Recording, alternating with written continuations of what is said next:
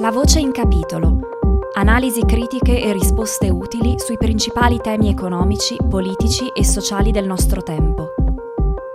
Questo è La voce in capitolo, il podcast della voce.info. Da mercoledì 2 ottobre, ogni settimana, in tutte le app per i podcast.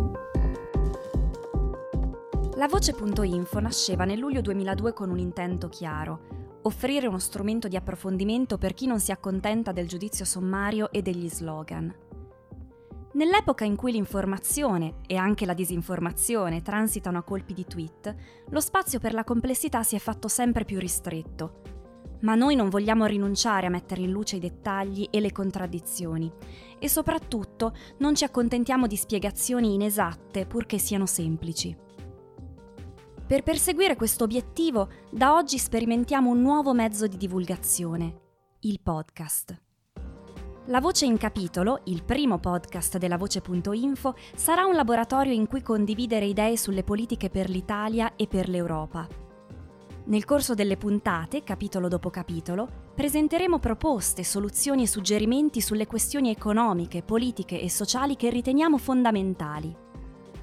È uno scopo ambizioso, soprattutto in un momento in cui ogni errore di progettazione o ritardo ha costi molto elevati per il nostro Paese.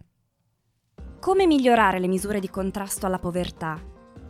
Che tipo di Europa vogliamo costruire? E sull'immigrazione come possiamo conciliare sicurezza e integrazione? Risponderemo a queste e a molte altre domande dando voce a esperti autorevoli sui temi in discussione. La nostra ambizione?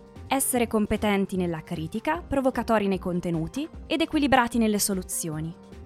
Sulle pagine della voce.info sono state discusse per la prima volta alcune proposte che in seguito sono state attuate, come per esempio il contratto a tutele crescenti, la busta arancione e la prima forma di reddito minimo condizionato. È una vocazione a cui non vogliamo rinunciare.